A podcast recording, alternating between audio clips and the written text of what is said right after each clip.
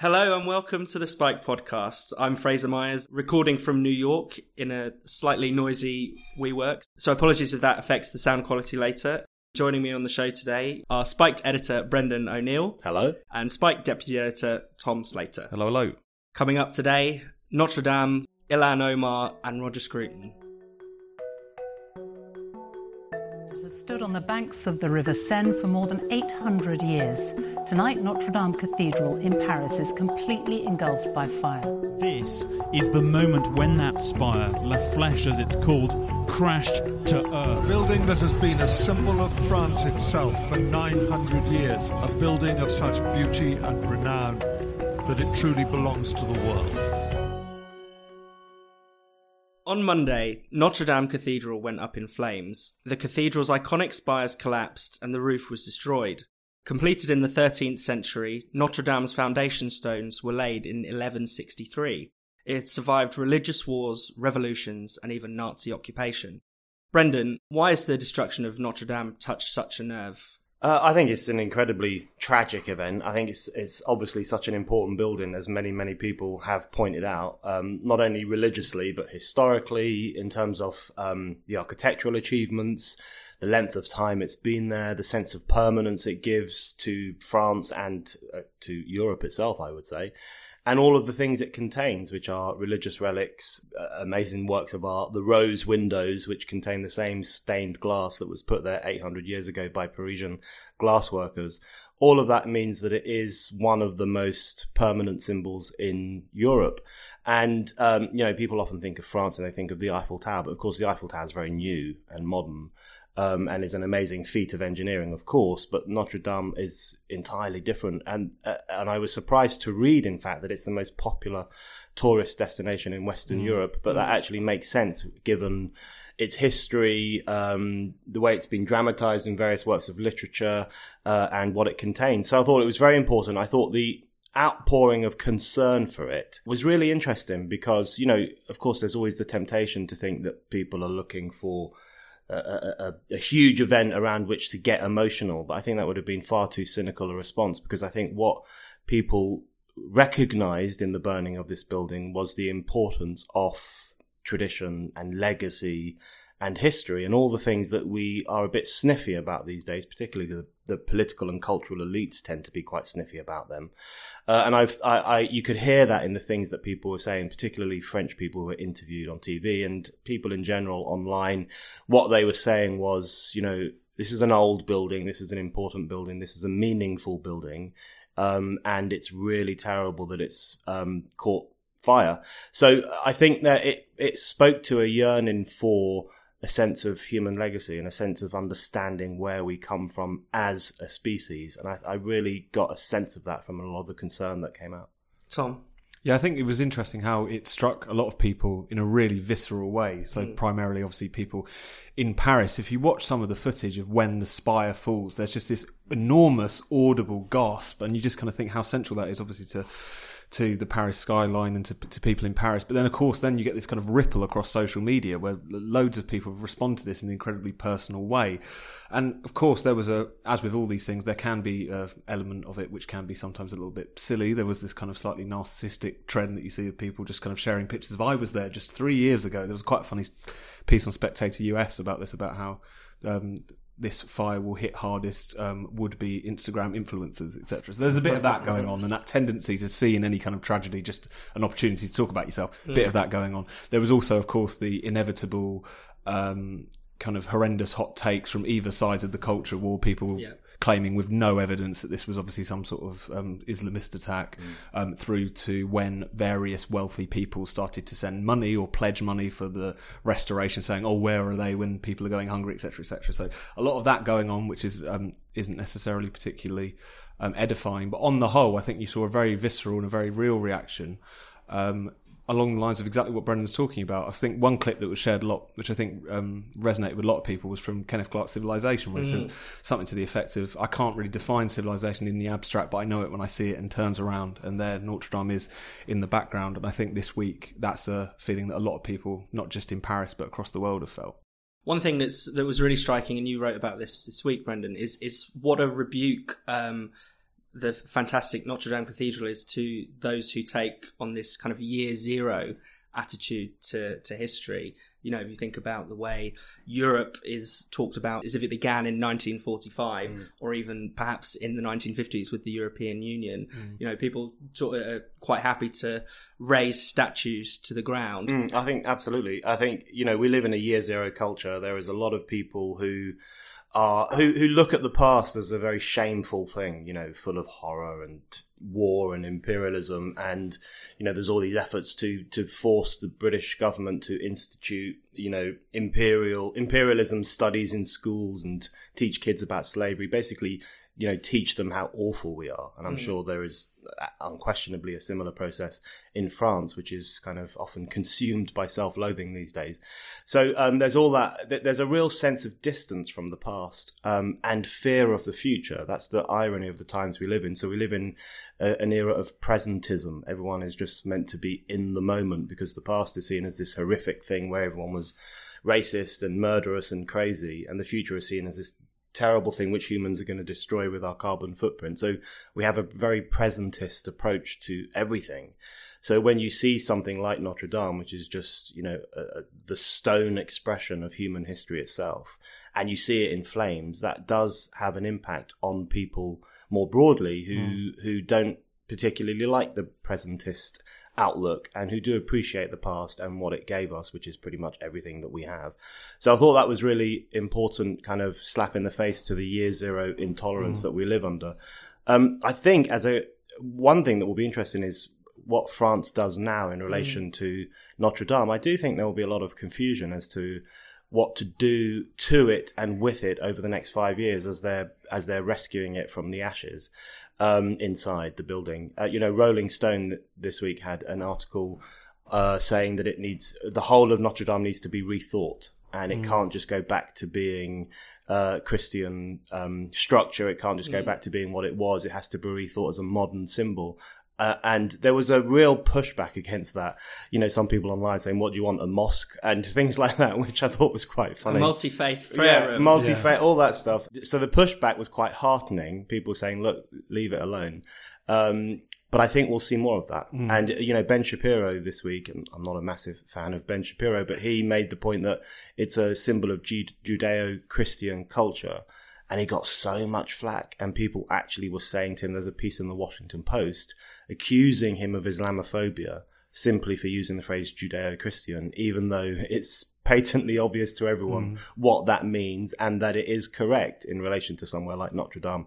So, as thing, I think at the moment there's a lot of shock, there's a lot of concern, and I think that is pretty widespread. I think the hot takes Tom's talking about are at the moment um, quite small. Yeah, restrained. Um, yeah, yeah. but I think more of that's going to come out. I think the confusions of the contemporary period probably will be expressed in the next few weeks as people start talking about where now for Notre Dame. Mm. And can you imagine today, and just on this point about pres- presentism, you know, anyone building something that they could imagine is going to last a thousand years, yeah. that, you know, a thousand years in the future that would want to pass on from, you know, today's, whether it's today's miserable architecture yeah, or yeah. anything like well, that. the point was that um, Notre Dame was intended to last forever. I mean, the people who built it genuinely thought to themselves, this will last forever.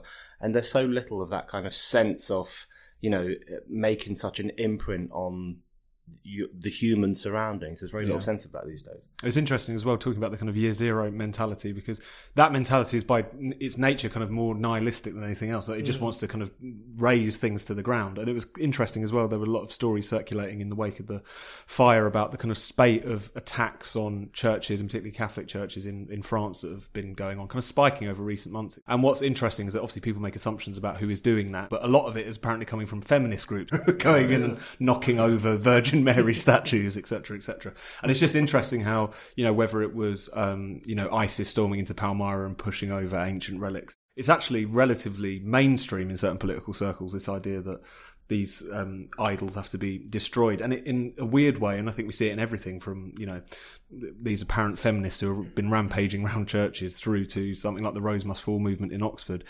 is not is fundamentally an expression of self-loathing about your own society, but not really anything future orientated, as you mm. say, not really anything that's about expressing something about who we are as a society now and wanting to build something that is for the future. There's something about the current period which is all about wanting to forget about the past, destroy the past, raze um, any of its traces kind of to the ground, but with no real clear idea of what a better society, a better symbol in that sense looks like.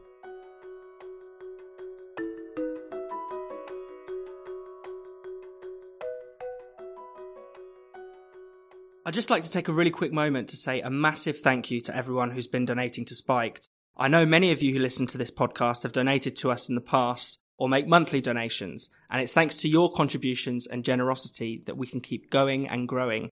Spiked has some very exciting plans for the year ahead with our podcasts, and we need the help of listeners and readers like you to make them happen. So, if you haven't before, please do consider making a donation, or even better, setting up a monthly donation. It's really easy to do. Just go to spiked-online.com and click the red donate button in the top right corner. Thank you. Now, back to the show. Democratic Congresswoman Ilhan Omar has been widely condemned for her remarks on 9 11, summarising the terror attacks as some people did something. Her defenders say her remarks have been taken out of context. Not only that, they argue that the attacks on Omar are racist and act as an incitement to violence. Tom, what did you make of uh, Ilhan Omar's remarks? I think they were definitely strange. I think she does struggle from the position on some level at the moment in which she has invited a higher level of scrutiny, largely because of the things that she has said in the past. In some cases, apologised for them, in other cases, not. I mean, this has been rumbling on for a good, for a long time now. Um, just to sort of remind people, in 2012, she tweeted that um, Israel had hypnotized the world, drawing a lot of accusations of anti Semitism when those things were dug up. She kind of half apologized for that. She later suggested that the reason so many people in um, US Congress were pro Israel was because of money, that it was all about the mm. Benjamins, again, seeming to echo anti Semitic tropes. Um, and her response to a lot of these scandals has often been to apologise, but then also to kind of double down in the sense and to suggest that the attacks on her are largely Islamophobic in nature, that this is about. Um, you know the establishment, as it were, um, just wanting to reject this new generation of freshmen congressmen from all various different diverse backgrounds, of which she's very much a part, alongside people like Alexandria Ocasio Cortez. So you get into this situation where she says something that is really strange. I mean, when you you know, just given the amount of scrutiny that is put on her, you would think that she would have chosen her words more carefully, describing this terrorist atrocity, which still um, resonates and horrifies so many people in this country, as something done by some people. Um, and whilst you could say that maybe some people were again, inevitably in the political climate we're in, people are going to take certain comments and, and, and use them to score political gain. But there was something very odd about it, and I think that if anything, her tendency to double down after the fact and to just use this as an opportunity to kind of burnish her own victimhood, really. Um, again, makes you suspicious about what her real intent is in all of this. You know, so I think it was uh, it was an odd comment. Was it explicitly making fun of 9/11? Maybe not, but it certainly provokes a fair amount of criticism, which she doesn't seem to want to meet in any sort of way. Just wants to deflect. It feels. Like. Yeah, I mean the the criti- the response to the criticism is was what has been in, completely fascinating. I mean, Trump tweeted this video which showed Omar's comments and then followed by you know footage of the 9/11 attacks. Okay, not big, not clever, but then Beto O'Rourke, Elizabeth Warren both come out and say that this kind of criticism is inciting violence yeah. against her. Um, AOC said this is an incitement of violence against a progressive woman of color. Mm. The media are constantly reporting that there's been a rise in death threats against Omar, and there, there's just this insinuation that you know any criticism of these remarks is is an incitement to violence, and and, and it's amazing because it's almost created a kind of moral force field around a politician. You know that you either can't criticize her because it's Islamophobic, or you can't criticize her because it's an incitement to violence. Mm. Um, I think she's an idiot, and I'm just amazed that the Democrats have allowed her to become the face of the party. Yeah. I think that's quite a worrying situation for the Democrats to be in. It's not entirely their fault. I mean, it's certainly the case that Trump milks her comments. Whatever, whenever she makes a stupid comment, Trump milks them for all they're worth and kind of makes fun of her. And, and, um, as David Frum pointed out in a piece in, um, The Atlantic, I think, the Democrats are falling for Trump's tricks. Now, mm. who knows if Trump is this clever, but his argument, Frum's argument is that, um, Trump is pushing Omar in such a way that the Democrats will be forced to defend her, and then she will become the public face of this party, and as a consequence, the party will become less popular. Now, that may well happen, and um, I think it probably will at some level. Mm. But I think she is. I think her comments definitely minimized 9/11. I think there's no question about that. Um, uh, you know, were they the most offensive comments in modern American politics? No, but absolutely they minimized 9-11 and she minimized 9-11 to, to, to the end of exaggerating the explosion of Islamophobia after 9-11. Mm. So people say you've got to listen to her comments in context. Well, if you listen to the comments in context, she brushes aside 9-11 in order to focus obsessively on the explosion of Islamophobia after 9-11, which is largely a myth. So her comments were incredibly problematic and will annoy a lot of American people. I think she um, the phenomenon of Ilhan Omar really speaks to the kind of staggering sense of cultural entitlement that people have as a result of the politics of identity. So the more that we say to people, you are your inherited characteristics, you are your skin color, you are your religion, that's who, that's what defines you, that's the authority from which you speak, that's why people must listen to you, then what you do is you just give them this incredible sense of cultural arrogance where, you know, I'm right. I speak for all Muslims because I'm a Muslim. I'm right in what I say because I've had that experience. And anyone who criticizes me is a racist or is Islamophobe or whatever else it mm. might be. It's a worrying state for politics to be in.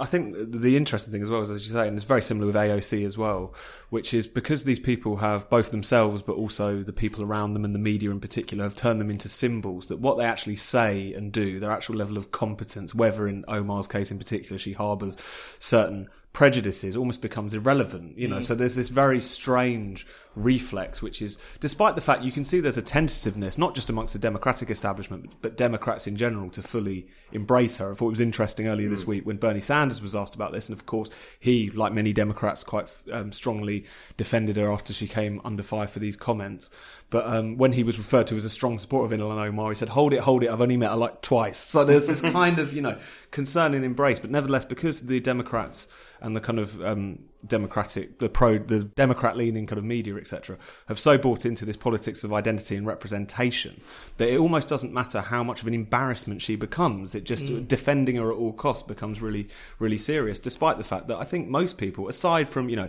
a few people at Fox and Friends getting a bit carried away with themselves and asking you know where her true loyalties lie, etc., stuff that we would all find a bit unpleasant. Most of the criticism has been mainly levelled at what it is she is specifically saying, not mm. who she is as an individual. But for whatever reason, um, it's you know the two are just completely conflated at this point, which makes talking about someone and actually taking them to task for what they've actually said and done almost impossible at this point. The other thing I'll just chuck in is how dangerous it is the way in which people talk about incitement to violence at the moment. You know, mm. incitement to violence, especially in this country, is something that's very tightly defined as something you know pe- people actually very actively inciting violence against individuals and it being very likely for it to be carried out as a consequence and yet the way in which you have politicians from across the spectrum, or at least across the democratic spectrum, just openly talking about what is effectively quite um, robust critique of someone as a form of incitement to violence shows how much that is being used as a way to kind of chill discussion, how um, flabby those terms have become in such a short space of time, it feels like. Yeah, and I think it, the whole Ilhan Omar thing really reveals how much campus politics is, is leaking into the real world yet again. Because mm. this whole idea that words are violence, this whole idea that you can't criticize people of a certain gender or race or whatever it might be, um, you know, take hold on campuses and lo and behold spread into politics when that generation comes of age and goes into Congress and everything else. So that that is a worrying development. I also think there's a huge amount of um, the bigotry of low expectations yeah. in relation to Omar because the implication is always that um, you know she's almost allowed to say these things because of her background and because of who she is. So if you look at the excuses that were made for her anti-Semitism, and I do think she has anti-Semitic tendencies when she says Israel has hypnotized the world, or Israel is buying off politicians, or um, you know, there's dual loyalty among some Americans. You know, they're more loyal to Israel than they are to America. Those are all anti-Semitic tropes. Uh, but it was completely brushed aside by people who were saying, well, don't criticize her too harshly because she's a Muslim. Don't criticize her too harshly because that would be Islamophobia. Mm. And you think you now reach the situation where they're excusing racist expressions under the guise of protecting her from criticism. And that is a really worrying situation.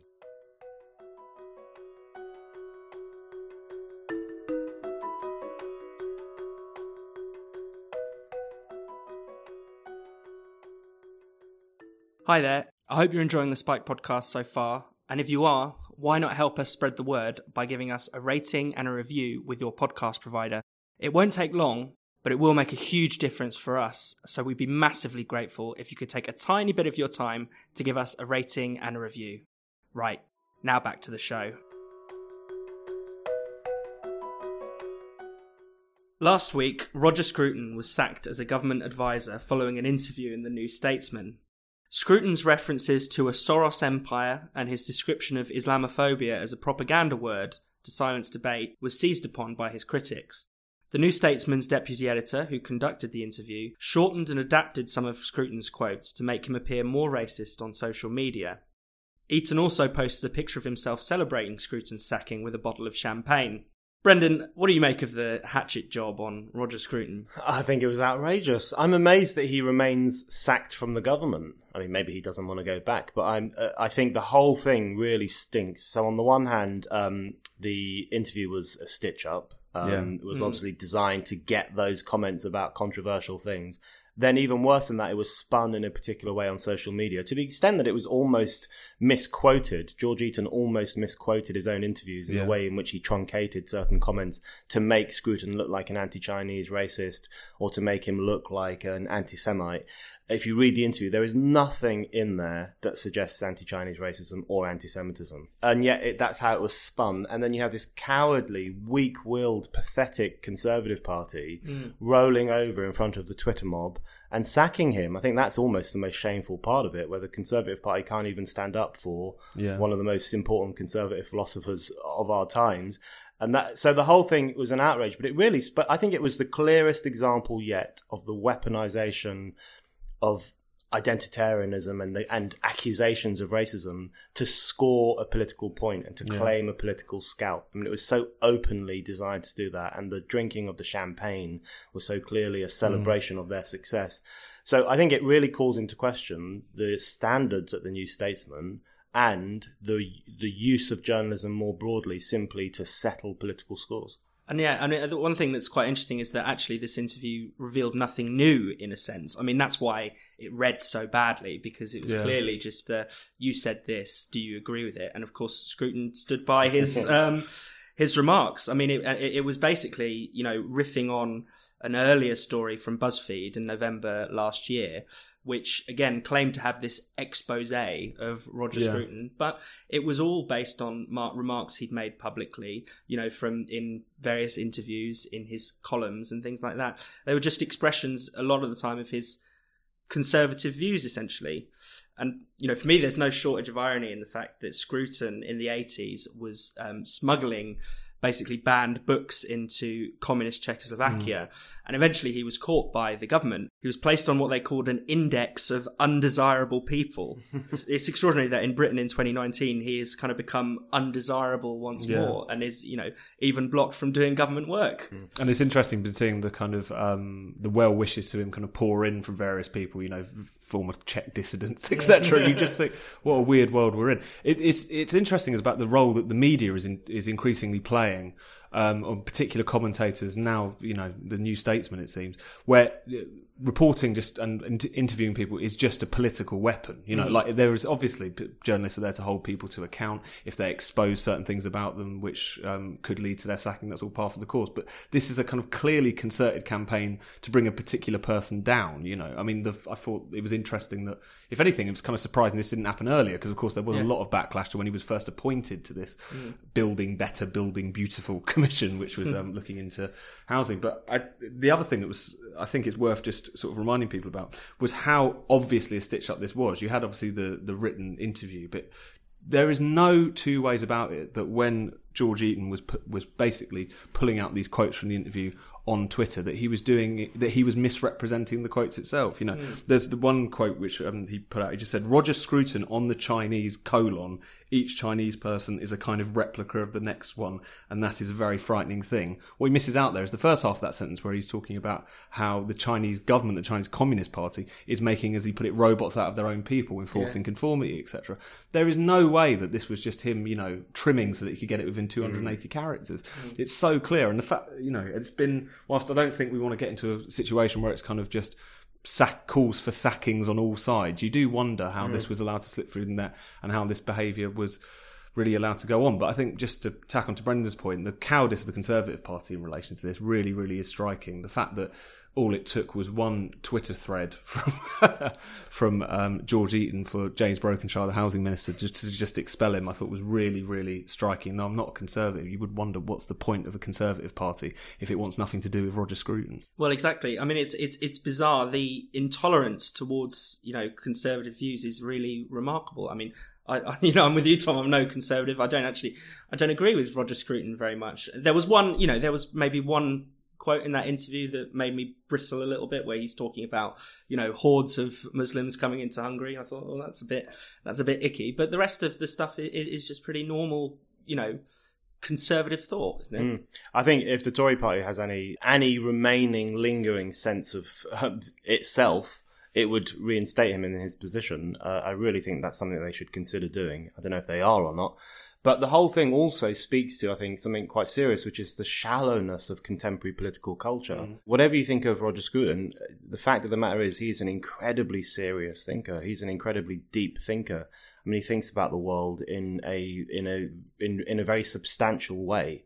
Uh, and about huge issues to do with tradition and conserving the past and freedom and the limits to freedom, all sorts of uh, very important issues and culture, of course, too. Mm.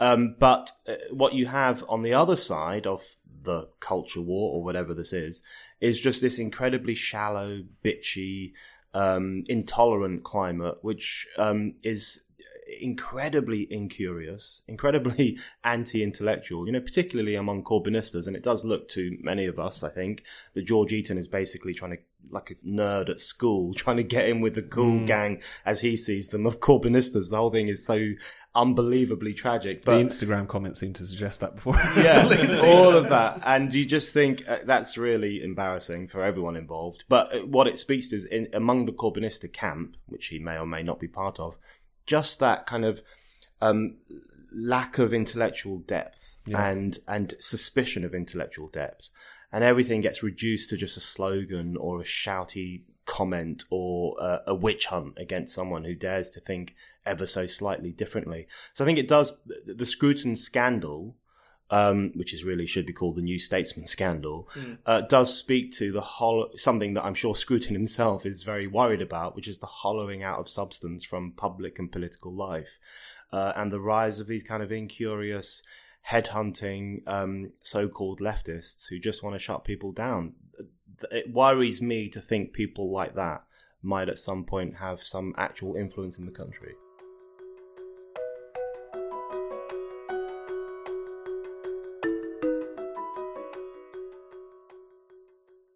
You've been listening to the Spiked podcast. If you've enjoyed the show, don't forget to give us a rating, a review, or even make a donation. We'll be back next week, but for more Spiked content every day, visit spiked-online.com.